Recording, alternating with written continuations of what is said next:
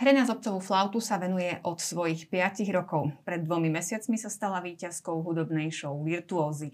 Jej hrou bol očarený aj svetoznámy operný spevák Plácido Domingo. Mojou hostkou je Aina Maroš. Myslím, že ťa môžem aj nazvať ako superstar klasickej hudby. Vítajú na štúdiu. Dobrý deň. A prišla si aj spolu s maminou Dianou Maroš. Vítajte, pekný deň prajem aj vám. Vy ste spolupracovničkou Postoja, píšete pre nás články o slovensko-maďarských vzťahoch. Teraz trošku zmeníme tému, ale myslím, že to je taká príjemnejšia téma, môže byť? Môže byť, samozrejme. Takže aj, aj ja som spomínala, že si vyhrala súťaž Virtuózy. Bola to um, hudobná show krajín Vyšegradskej štvorky a Srbska. Ako si sa vôbec uh, k tejto súťaži dostala? Kde bol taký ten prvý moment, že chcem sa tam prihlásiť? No, táto súťaž vlastne predtým ešte dlhé roky prebiehala v Maďarsku. A ja som už od malička túto súťaž vlastne tak sledovala, pretože keďže som na poli Maďarka, tak tam mám aj starých rodičov a viem aj po maďarsky, tak som sa vždy na tú súťaž tak pozerala, keďže som aj uh, sa zaujímala o hudbu. A vlastne už, už dávno predtým, ako som sa tam prihlásila, mi všelijakí ľudia hovorili, že aj na prihlás sa tam. Ale ja som vždy bola taká, že nie, že neviem, to, ešte, to nie je tak súťaž pre mňa a tak. Ale teraz, keď to vlastne rozšírili tento formát do vlastne tých krajín Vyšehradskej štvorky, tak som si povedala, že prečo nie, tak sa prihlásim. A teda vyplnili sme prihlášku, poslali sme to do tej súťaže, poslali sme do tej súťaže ešte video, ako hrám. A vtedy ma zavolali na casting do Bratislavy a potom o pár dní mi povedali, že ma vybrali vlastne na to natáčanie tej celej show. Mhm. Tam si sa dostala ešte s ďalšími tromi Slovákmi? A za, áno, s ďalšími troma Slovákmi ešte. A potom vy ste vlastne súťažili e, v rámci teda svojej krajiny? Áno, vra- uh-huh. každý súťažil v rámci svojej krajiny. Ja som teda súťažila s tými troma Slovákmi. Nemali ste trošku obavu pustiť aj do, do takejto show? Pravdu povedec, mala som obavy aj preto, že lebo som poznala tie predošlé ročníky. Um, myslím si, že tento formát je veľmi vzácný v tom, že trošku približuje ľuďom klasickú hudbu. A práve preto to má takú formu show, lebo to priťahuje oveľa viac ľudí, ako keby to bolo len také suché v úvodzovkách. Len pre mňa to bolo trošku také strašidelné, že ten svet show biznisu a tak. Takže ja som mala obavy, aj som ju trošku odhovárala od toho ale ona bola taká tvrdohlavá a musím povedať, že som to neulutovala, mm-hmm. lebo bolo, nebolo to vôbec také nejaké strašné, ako som si to predstavovala predtým. Áno. Takže ty si hrala na zobcovú flautu. Som ste povedali, že trošku to tak ako keby popularizuje tú e, klasickú hudbu. A obzvlášť si myslím, že práve zobcovú flautu, e, pretože aspoň ja mám teda taký pocit, že tá flauta je prezentovaná ako nástroj, ktorý slúži na to, aby sa deti zoznámili mm, jednoducho nejakým dýchovým nástrojom a potom prejdú ďalej, či už na nejakú trúbku, priečnú flautu. A teraz ma toto naozaj celkom prekvapilo, že čo sa na tej flaute všetko dá zahrať, že naozaj je to plnohodnotný hudobný nástroj.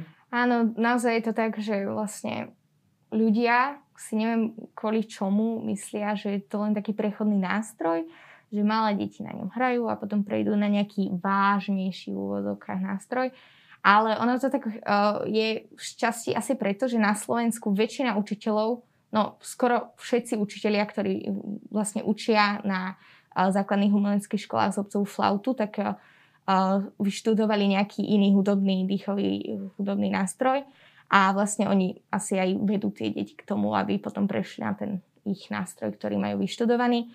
A ono to v podstate je také, že potom, že všetci si myslia, že na tej flaute sa dajú zahrať len kohútiky araby a takéto ľudovky a potom treba už prejsť na nejaký iný nástroj, aby sme vedeli hrať aj normálnejšie a vážnejšie skladby, ale to tak vôbec nie je, pretože naozaj flauta má veľmi široký repertoár a je síce pravda, že napríklad v symfonickom orchestri sa nedá hrať na flaute, pretože tam uh, nie je skrátka miesto pre zobcovú flautu, pretože v, vlastne v období uh, klasicizmu a v období romantizmu, keď uh, vlastne v, v, urobili tieto v symfonické orchestre a keď vymysleli všelijaké také hlasnejšie hudobné mm-hmm. nástroje, tak tá flauta bola vlastne tak odložená. Zanikla. Áno, mhm. zanikla, ale predtým v období renesancie, v období baroka, naozaj to bol jeden z najobľúbenejších nástrojov a veľa skladieb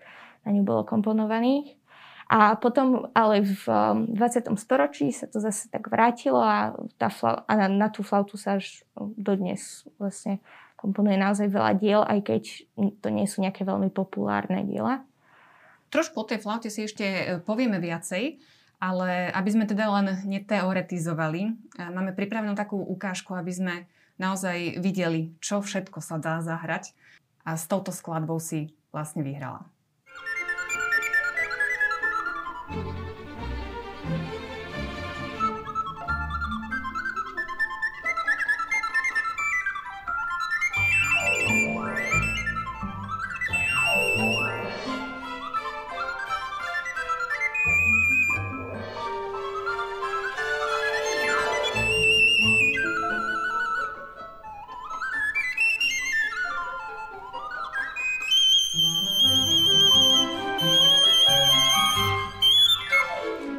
Naozaj, videli sme bravúrny výkon.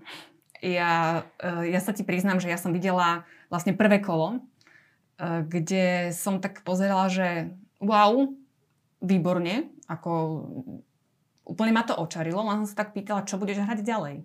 Hej, že, že aký je potenciál toho nástroja a naozaj ako dajú sa až, až neuveriteľné veci hrať na flaute.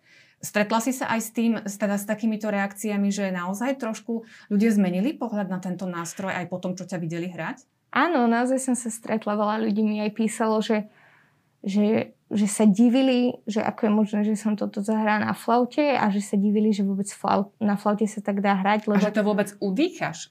Veď to je úplne, že neuveriteľné. No hej, vlastne pri flaute, ono veľa ľudí si myslí, že to je celé, že, že o prstoch, že prekladanie prstov a že to je také jednoduché.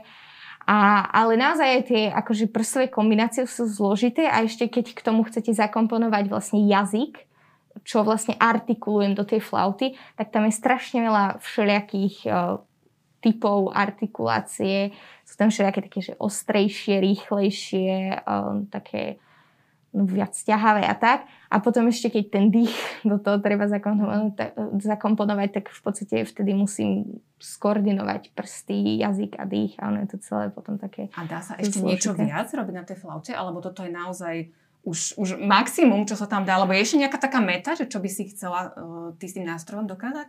No ešte ako na tú flautu sa komponujú také, ešte také teraz také moderné skladby, a ja teraz práve jednu takú cvičím a to je naozaj také, že tam sú všelijaké, všelijaké zvuky na tej flaute, že všelijaké nové hmaty a všelijaké, uh, všelijaké proste glis, glisy a všelijaké proste, to sú také až také vesmírne zvuky, že sa dajú z tej flauty vydávať a všelijaké napodobeniny všelijakých uh, zvieracích zvukov a tak. Takže ono je to naozaj uh, na tej flaute sa naozaj dá zahrať strašne veľa vecí. Takže to by som ešte chcela sa tak naučiť, že aké také tie zvuky. Ste rada, že, sa, že si Ajna vybrala práve tento nástroj? Vy ste tiež hudobníčka, venujete sa aj e, stredovekej hudbe. E, potešilo vás to, že si tak obľúbila práve zobcovú flautu? Určite áno. E, ja, keď som sa presťahovala z Maďarska na Slovensko, tak som založila taký hudobný, najskôr spevácky zbor, a potom sme sa rozšírili, rozšírili trošku a začali sme hrať aj na nástrojoch dobových. A samozrejme flauta tam nemôže chýbať, lebo v tej stredovekej a aj renesančnej hudbe, aj barokovej, to bol eh, jeden z najpopulárnejších nástrojov. Takže u nás doma vždy boli rôzne flauty a, a moje deti, keď boli malé, tak k tomu mali prístup prirodzený. A Ajnuška tiež už od, odkedy vie spievať asi keď mala tak 4-5 rokov, tak eh, začala spievať v našom zbore. Takže to bolo pre ňu úplne prirodzené, si myslím, že vybrala práve tento nástroj. Eh, z druhej strany, eh, možno ma to neteší v tom, že keby si vybrala, ja neviem, husle alebo klavír, tak by mala oveľa väčší priestor na uplatnenie. Mm-hmm. Lebo to sa nedá porovnať. Keď je dobrý huslista a dobrý zobcovkár, že koľko má možností ten človek, to, to sa nedá porovnať. Skrátka, práve tým, že, že zobcová flauta nie je taký populárny nástroj dnes. Uh-huh. No a ako je to napríklad so základnou umeleckou školou? Teda keď si sa rozhodla, že... Alebo ako si sa rozhodla vôbec ty pre tú flautu? Bolo to tým, že naozaj mamina mala flautu doma, tak si sa takto s tým nástrojom zoznámila? No áno, vlastne ja som sa s tým nástrojom zoznámila a keď, sa ma, keď som mala 5 rokov, tak sa ma opýtal, že na akom nástroj by som chcela hrať. A mne sa nejak, ja som si nejak tak predstavila, ako hrám na tej flaute. Mne sa to tak nejak zapáčilo, tak som si vybrala flautu.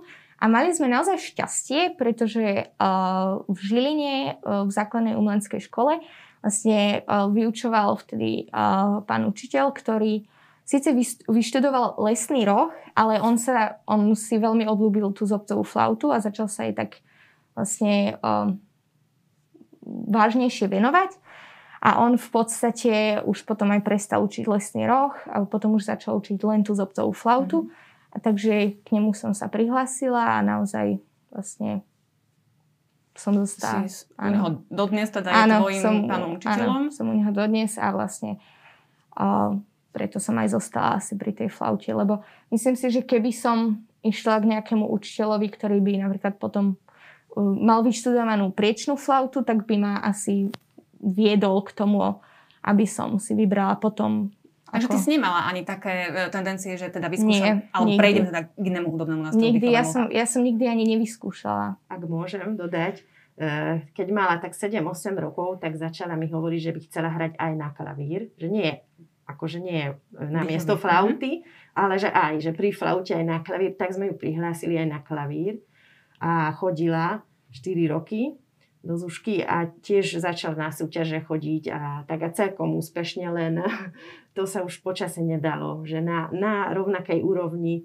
tie dva nástroje, to, to nejde skrátka. Takže mm-hmm. ona vždy mala skôr, e, radšej mala tú flautu ako ten klavír, ale dodnes hrá, e, chodí teraz súkromne na klavír, lebo to je taká moja mánia, že vždy je, hovorím, keď sa jej nechce cvičiť, že aj nuška, že keď chceš byť hudobnička, klavír musíš mať, to je základ. základ. no, pre hudobníka je základ. Takže hrá aj na klavíri, ale tá srdcovka to je mhm. flauta. No a kedy ste vy ako rodič spozornili a že teda má nejaký mimoriadný talent na to, že ide jej to? To bolo také zaujímavé. Už hneď na začiatku, keď ako 5-ročná začala, a ešte, ne, ešte bola škôlkárka, ešte nevedela písať, čítať nič, ale tie noty začala čítať hneď, že to bolo veľmi rýchlo napredovala že to bolo pre mňa ako, ja som ešte nevedela vtedy porovnávať veľmi e, s inými deťmi, ale hneď keď bol prvý koncert, taký ten zúškársky, viete, čo každý Áno. pol rok býva, tak bolo vidno, že oveľa rýchlejšie napreduje ako ostatné deti v jej veku. Tak už to bol taký znak a potom to išlo stále, stále rýchlejšie a už keď mala tak 10-11, tak to už bolo jednoznačné, že, že to nie je priemer. Uh-huh. Aj na ty si to kedy tak postrehla, že si teda iná ako no, tvoji spolužiaci? Ja som to nikdy tak nepostrehla. Ale teraz to už hádam vieš. Tak uh, ono je to také, že v podstate akože ja som vlastne na tých koncertoch, ja som sa tak ani nejak nevnímala nikdy, ale skôr na tých súťažiach, keď som vlastne, keď som mala 7 rokov, tak som vyhrala prvú súťaž. A to bolo také, že neviem, že som vyhrala tie súťaže, tú svoju kategóriu teda vlastne. Takže neviem vtedy. Ako talent je jedna vec, druhá vec je ale určite aj ten tréning. No to je no. pravda, že naozaj v tej hudbe je to tak, že, že uh, treba mať aj tú muzikalitu, aby ste vedeli predať vlastne uh, tú skladbu tomu publiku, ale samozrejme treba mať aj techniku, aby to zase nebolo úplne rozhádzané, ja neviem. Ale no, ja nemôžem o sebe povedať, že som nejaký človek, ktorý rád cvičí, pretože ja som vždy, vždy som s tým mala problém. Ale teraz sa snažím tak, že vždy, vždy keď viem, že sa chystám na nejakú súťaž alebo na nejaký koncert, na nejaké také skratka vážnejšie veci, tak uh, vždy sa snažím viac cvičiť. A je to cvičenie na nejakej dennej báze? Uh, áno, vlastne cvičenie ináč podľa mňa nemá zmysel, len keď je pravidelné a naozaj každý deň si musím vyhrať nejaký čas na tú flautu, takže každý deň cvičím. A to chce aj podporu rodičov? Áno. No, ako, sa, ako sa vy na to boli, boli, boli obdobia, keď, keď to bolo náročné, tak by som to povedala. Áno, predsa len aj tá puberta, tak celkovo, že No to skôr bolo niekedy, ale aj, už aj predtým. Ale však tá puberta Potom si je už nepočujeme od, tvoju verziu. od teraz 10 nepoviem. rokov to trvá. Že áno, niekedy je to náročné, eh, keď poviem, že Ajnuška cvičiť a ona nie, že ja viem, kedy mám cvičiť. To je pravda. E, že ona je veľ, veľmi tvrdohlava aj v tom, že jej nemôžem povedať, že teraz máš cvičiť, lebo ona vie, kedy chce, ale niekedy sa zdá, že nechce. Takže je, je to stály boj, ale stále viac vidím na nej, že už, to je, už si to aj ona uvedomuje. Už je preča, predsa len väčšia a, a taká, už, už, už vie, čo chce. Takže Dobre, že to ako, je to, to- ako si ty vnímala tieto No, fázy? ja keď som bola, neviem, som mohla mať tak 9-10 rokov, tak vtedy som naozaj pochybovala, pochybovala o tom, že chcem byť nejaká hudobníčka alebo čo. Tak som vôbec nebrala tú flautu, ja som vôbec nechcela cvičiť a tak, ale rodičia ma k tomu vždy dokopali. ale teraz a ja mám rada, keď si môžem vlastne naplánovať ten svoj deň dopredu a vlastne sama pre seba, že ja viem, že ke, odkedy dokedy budem cvičiť a tak. A nemám rada, keď mi do toho rodičia kecajú, lebo potom sa mi to celé tak rozhádže. A ono vlastne, ja, ja to mám rada skrátka, keď si to viem sama naplánovať a nie niekto mi povie, že teraz toto máš robiť. Lebo to je Mhm. potom také, neviem, potom mám z toho väčšiu radosť, keď to robím, takže sama od seba. No a ako je to teraz s tým, že stala si sa známa? Uh, určite aj prišlo viacero ponúk, no teraz v tejto dobe asi nie na koncertovanie, ale zrejme asi badáš trošku taký väčší záujem uh, o tú tvoju prezentáciu hudobnú. Áno, určite. Uh, naozaj teraz som aj bola na takom koncerte v Maďarsku. Uh, ma pozval, pozval taký uh, mužský spevacký zbor. Vlastne, aby som uh, vlastne urobila koncert s nimi, online koncert. Takže to bolo ešte v januári, myslím. Potom ma aj pozvali v Maďarsku do takej školy, aby som tam pre deti zahrala. Tak som aj pre deti hrala. A vlastne uh, naozaj teraz mi aj viacerí ľudia písali, že keby nebola táto situácia, že by so mnou chceli robiť koncert. Myslím, že aj na, nejakú, na nejaký hudobný festival ma pozvali, ale o tom... Áno, A zatiaľ viaceré, Á, viaceré manažera, pozvania. Na, na leto máme pozvanie, tak Mhm. mm-hmm. dúfame, trošku to nešťastne vyšlo teraz vyslovene, lebo ja som mala takú tajnú túžbu, keď, keď, som, keď sme ju tam prihlásili, že, že trošku sa cesty ot, otvoria pre ňu, že môže mať viaceré, ako, lebo inak tu no, u nás v Žiline není nejak veľa možností na Mhm. uplatnenie, ale tým, že prišla táto korona, že nič nefunguje, žiadne koncerty nemôžu byť, tak trošku je to také teraz náročnejšie, ale veríme, že v lete už to bude lepšie. Áno, ale vie teda, že má aj veľkú podporu u vás uh, ako u rodičov, lebo zrejme asi je to aj trošku náročnejšie na ten chod rodiny. Ešte máš aj teda dvoch ďalších súrodencov. Uh, ako vy vnímate uh, túto vašu, ako keby možno aj trošku novú úlohu, ako som spomínala, takého manažéra, áno, že, že Ja to asi, už, asi to chce trošku aj takú obetu zo strany tých určite rodičov. áno. Ja, ja to už roky vnímam tak, že, že pre Ajnušku treba, treba urobiť všetko, aby sa mohla rozvíjať. A stále cestujeme aj v Maďarsku, má súkromnú učiteľku a aj v lete na majstrovské kurzy už 3 roky chodíme vlastne a chodievam s ňou. Takže áno, je, je to obeta, ale no, je to obrovská radosť. No, keď vidím, že dieťa má dar, tak to, keby som to ne, nerozvíjala, tak by to bola aj, neviem, hriech. No, to mám povedať. A čo, čo súrodenci? Tiež majú taký dobrý talent, No. alebo sa iným smerom Môj uberajú? starší brat, on 6 rokov hral na klavíri, potom povedal, že stačí, pretože on strašne trpel aj na tých hodinách, aj keď mal cvičiť aj na koncertoch. Ale teraz hrá na bicie, tak to, to si tak užíva. A moja mladšia sestra, ona má 6 rokov, ona teraz začala tiež hrať na flaute. Tak si je veľký vzor. No, ale nejak moc ju to teraz nebaví. ale uvidíme, no. A, a zahráte si aj spolu? Ale spolu nie. Ale hej, nie, No. niekedy doma hrávame tak zo Občas. srandy spolu. Áno, e, že ja si myslím, že je, neviem, ako... mm, Môž, mô, môže sa stať, že v jednej rodine všetky deti sú strašne nadané hudobne, ale u nás to tak nevyzerá, že, že asi, nie, asi každé dieťa má na Má niečo nejakú- iné. Hej. Áno, svoju cestu. Áno. Ty si nám aj priniesla uh, dve flauty, teda ide o zobcové flauty. A nie sú to len teda tieto dva druhy zobcových flaut. Uh, tak približme si trošku aj ten nástroj, nech, nech vieme teda o, o, čo, o čo ide. Áno, no, takže toto je vlastne taká asi najznámejšia forma zobcovej uh-huh. flauty. Keď sa spomenie zobcová flauta, tak si asi každý predstaví takúto sopránovú. To A to je to, čo sa vlastne na základných áno, vyučuje. Áno, väčšinou je taká plastová, každý si predstaví nejakú takú bielu plastovú, ale tak, eh, tie také profesionálne nástroje sú z dreva samozrejme. Um, takže toto je vlastne sopránová. Uh, potom sú ešte menšie flauty, je sopraninová flauta, tam má ešte vyšší zvuk, potom ešte taká naozaj, že takáto malinká flauta, vlastne, že Garkline. A potom toto je altová, zobcová flauta, a potom je ešte, ešte väčšia tenorová, potom je basová, potom subbasová, potom ešte všelijaké, všelijaké také druhy sú napríklad aj také, že 2 metre vysoké a to sú už vlastne také, že do všelijakých takých o, vlastne orchestrov pre zobcové flauty. To mm-hmm. sú mhm. také, že zo skupenia, kde je strašne veľa typov zobcových flaut a ono to, to tie veľké flauty, to sú už len taký ako podmas tam robia.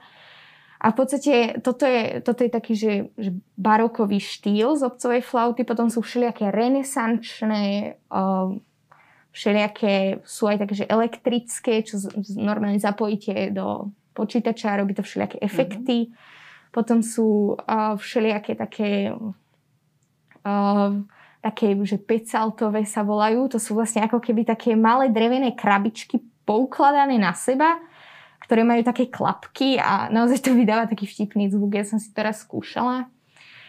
A, takže je strašne, strašne veľa typov zobcových flaut, naozaj. No a na všetkých týchto typoch vieš ty hrať? Nie, nie.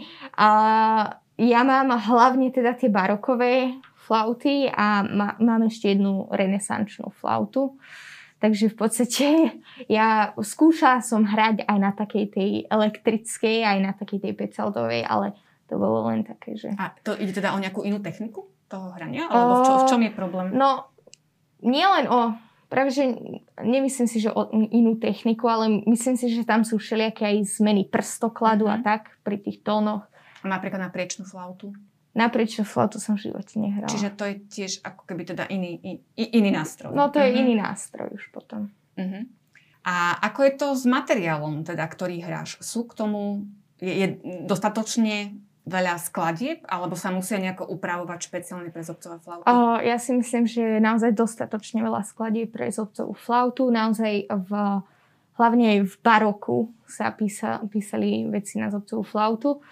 Takže to je taký najširší repertoár, ale naozaj aj, aj teraz je veľa skladateľov, ktorí komponujú aj pre zobcovú flautu všelijaké skladby. Uh, ale v podstate napríklad ja som v tej uh, súťaži virtuózy v druhom kole hrala skladbu, ktorá bola pôvodne napísaná pre priečnú flautu, ale môj učiteľ mi ju upravil. A v podstate v podstate ono sa to dá aj upravovať, že skladby pre iné nástroje, pretože... A to kvôli rozsahu sa musí nejako No alebo... áno, hlavne kvôli rozsahu, pretože flauta má dosť, celkom dosť malý rozsah, akože sama o sebe samozrejme, keď spojíme všetky tie typy flaut, tak to je obrovský rozsah, ale kvôli rozsahu naozaj. Takže. A, a s tým finálovým vystúpením si spokojná? Ako to tak hodnotí teda ten interpret, lebo tak my sme nadšení. Všetci, všetci boli nadšení. A ako sa na to pozeráš ty? Mamina bola určite nadšená? Uh, Alebo mamina je najväčší kritik? Nie, nie, to bola taká zaujímavá situácia, že tá skladba, ktorú ona chcela hrať, bola oveľa dlhšia lenže nepodarilo sa organizátorom zohnať e, orchestrálny sprievod e, ktorý je napísaný, ale čas bol taký krátky, že sa im to nepodarilo zohnať a museli to oni napísať. No a stalo sa, že oni rozsekali tú skladbu, nechali na začiatok a koniec a tá stredná časť vypadla. A Ajnuška bola z toho veľmi vystresovaná a ja som bola veľmi vystresovaná, že, lebo my poznáme tú celú skladbu a nevedeli sme, že ako to bude znieť bez toho stredu, však ten stred je, to je podstata skladby. Takže takto, takto bolo a, a bola len jedna jediná skúška predtým, takže a počuli ste, aká je náročná tá skladba, takže, takže my sme boli veľmi, teda ja osobne som bola veľmi vystresovaná. Myslím, že aj Anuška tiež, uh, ale ako celkom dobre to dopadlo. Áno, ja som, ja som naozaj dúfala, že to dobre dopadne, ale naozaj ešte deň predtým ja som tam stresovala úplne, že, že to vôbec takto nemá zmysel a tak, že táto skladba, že je úplne zlá takto, ale zdá sa, že neviem, po, po som sa to celkom páčilo. Ale tak eh, ja nie som úplne spokojná s tým, ako som to zahrala, lebo samozrejme bolo tam naozaj veľa chýb, ktoré si väčšinou všimnem iba ja, alebo neviem, môj učiteľ, alebo mama, ktorá tie skladby počúva, keď ich cvičím. Ale ja si myslím, že hudba nie je o tom, aby sme niečo zahrali 100%, skrátka, že technicky úplne perfektne, ale hudba je skôr o tom, o tom pocite aj toho poslucháča, aj toho in, interpreta, ako sa to vlastne, ako ten vlastne ten interpret vie interpretovať tú skladbu tomu mm-hmm. poslucháčovi. A mávaš trému pred vystúpením? Samozrejme. Ja si myslím, že každý máva trému. Ja si myslím, že aj najväčší profesionáli vždy majú trému. A ja si myslím, že to je normálne. Uh, ale väčšinou, keď akože už som na tom pódiu a začnem hrať, tak tá tréma tak opadne. Takže to Lebo ak teda ja takú skromnú moju skúsenosť e, z pár rokov hrania na klavíri, ako vždy pred nejakým vystúpením som mala pocit, len nech sa nezaseknem, lebo neviem, či pôjdem ďalej. No tak ty si akože na, na inej úrovni, tak preto sa ťa pýtam, že či aj ty máš napríklad strach z toho, že uh, môže prísť nejaký bod, kedy nebudem vedieť pokračovať, alebo naozaj tá muzikalita a, a ten talent sa prejavuje aj v tom, že jednoducho viem to, viem zaimprovizovať a idem ďalej a nikto si nič nevšimne. Um, no, ja už, ja som si, ja si už teraz tak vždy hovorím pred vystúpením, že naozaj vždy mám z toho taký stres, že čo ak. Ale ja si potom sama pre seba vždy poviem, že už po toľkých rokoch vystupovania, že aká veľká je pravdepodobnosť, že by sa mi niečo také stalo. No, strašne malá. Takže ja, ja sa naozaj už tak vlastne sama seba upokojujem, že, že nemám sa čo obávať, lebo naozaj sa mi nikdy nestalo, že by som tak strašne vypadla, že by som sa potom nevedela chytiť. Že vždy je to také, že maximálne vypadnem, že pár tónov tam nezahrám a naozaj poznám tú skladbu, takže ja sa viem chytiť. Takže to sa mi ešte nikdy nestalo, že by som naozaj že vypadla a nevedela pokračovať, takže ja sa vždy tak upokojujem. Ty máš za sebou aj iné súťaže, nielen teda týchto virtuózov. Pred rokom bola tá súťaž v Amsterdame. Ano. No, naozaj akože flautisti z celého sveta sa tam zišli. No a tebe sa podarilo tiež krásne umiestnenie. Tam si sa tak myslím, že aj trošku zapísala do toho uh, v rámci teda hudobného sveta. Uh, no áno, to bola vlastne súťaž, že ja som sa tam, to je taká, že, flau, že každý z obcových flautista tú súťaž pozná, lebo to je skrátka taká, že najväčšia flautistická súťaž. Naozaj tam sú iba hráči na zobcovú flautu. A tam sa prihlásilo proste, tam, tam boli ľudia z, myslím, že z, 20, z 21 krajín, že to bolo naozaj že z celého sveta. A, a vlastne to bola taká súťaž, že ja som tam bola aj v kategórii, že som mala práve 12 rokov a teraz bola že kategória od 12 e, do 15 rokov. A ja som bola taká, že no, že je to celosvetová súťaž, som v kategórii najmladšia. A teraz, že išla som tam s tým, že to tam zahrám a ak skrátka ani nepostupím do ďalšieho kola, takže to nevadí. Tak nakoniec som postupila do ďalšieho kola. Potom z toho ďalšieho kola som postupila do finále, čo som už vôbec nečakala. A v tom finále to bolo tak, že sme tam boli traja Takže som vedela, že určite budem mať nejaké umiestnenie, takže to bolo, už som bola taká úplne spokojná. A potom nakoniec to bolo také srandovné, že vysvetlo, že všetci traja sme sa umiestnili na prvom mieste. Mm-hmm. Takže sme vlastne traja vyhrali prvé miesto. A to bolo také milé, no neviem, najskôr som si myslela, že som tretia, lebo ma ako prvú vyhlásili, ma tam zavolali na to pódium, dali mi diplom. Ja som tam stála a potom na konci vyhodnotenia som sa pozrela a videla som, že diplom a na ktorom bolo, že prečiarknuté, že druhé miesto a bolo tam napísané fixko, že prvé miesto, lebo nemali mhm. dotlačených toľko diplomov. Takže to bolo také srandovné, že naozaj som nečakala, že by som mohla byť prvá a boli sme tam, že teda prvý, takže to bolo celkom fajn. Ako vy prežívate tieto súťaže? Ťažko. Uh,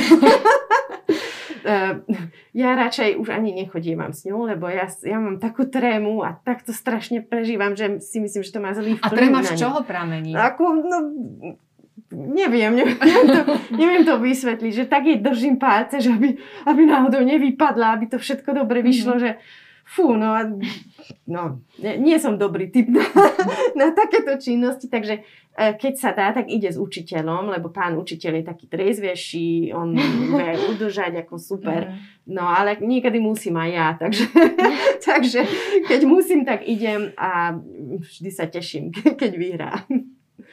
A teraz počas korony asi súťaží moc nie je.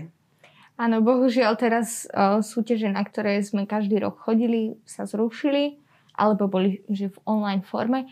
Teraz je to také zábavné, že vždy vlastne nacvičím nejakú skladbu, natočíme video a vlastne to video potom môj učiteľ pošle na všelijaké medzinárodné súťaže, o ktorých ja ani neviem. Ja väčšinou viem o nejakých takých dvoch, že na ktoré to pošle, ale on to pošle ešte na viaceré. A potom to bolo také zábavné, že sme natočili video, on to poslal na nejakú súťaž a ja som vedela o tej súťaži a teraz, teraz mi poslal, že, že asi zo štyroch ďalších, z troch ďalších súťaží, že som, že som prvá. Ja som sa tak pozerala, že dobre, nevedela som, že som vôbec na tých súťažiach nejak Už len bola. diplomy chodia. Ale to je také vtipné, že naozaj o tej súťaži ani neviem a teraz mi príde diplom. Takže to je také, no, nevýhoda týchto súťaží je, že v podstate ani nemám takú tú, není, taká, není tam tá súťažná atmosféra, skrátka, mm. že je to len také, že natočíme to video, tam je nejaký stres, že aby sme to natočili, ale aj tam máme viac pokusov, takže to je dobré a teraz pošleme to a teraz prídu nejaké vyhodnotia, takže to vôbec nie je také, mm. také dobré, taká tá atmosféra tam chýba. No a aké sú tvoje plány do budúcnosti, čo sa tohto hudobného sveta týka? No určite uh, te, by som chcela vlastne sa hudbe venovať aj po zvyšok svojho života. Teraz som, uh, idem robiť príjmačky na konzervatórium v Budapešti. Tam by som tiež chcela ísť. Uh, pretože tam je tá učiteľka, ktorú vlastne poznám, ona tam učí tú flautu, tak by som ku nej chcela ísť a potom ešte uvidíme, že na akú vysokú školu pôjdem. Určite by som chcela ísť niekde do zahraničia, kde sa vlastne tá zobcová flauta dá študovať, pretože na Slovensku sa nedá. No a potom uvidíme, čo budem ďalej robiť. Ale určite by som chcela niečo s hudbou. Tak držíme ti palce. Budem ti fandiť. Nech pekne takto reprezentuješ Slovensko Ďakujem. a vôbec aj hru na tento zaujímavý hudobný nástroj, ktorý je tak trošku možno zaznávaný, ale verím, že aj táto relácia pomohla k tomu, že možno deti, ktoré hodia teraz na zobcovú flautu, si ju pekne ponechajú ako svoj hlavný nástroj a budeš ich veľkým vzorom. Ďakujem. A ďakujeme vám, že ste prišli a že ste sa s nami podelili aj o také rodičovské pohľady a prajem teda celej rodine veľa úspechov. Ďakujeme, Ďakujeme. za pozvanie.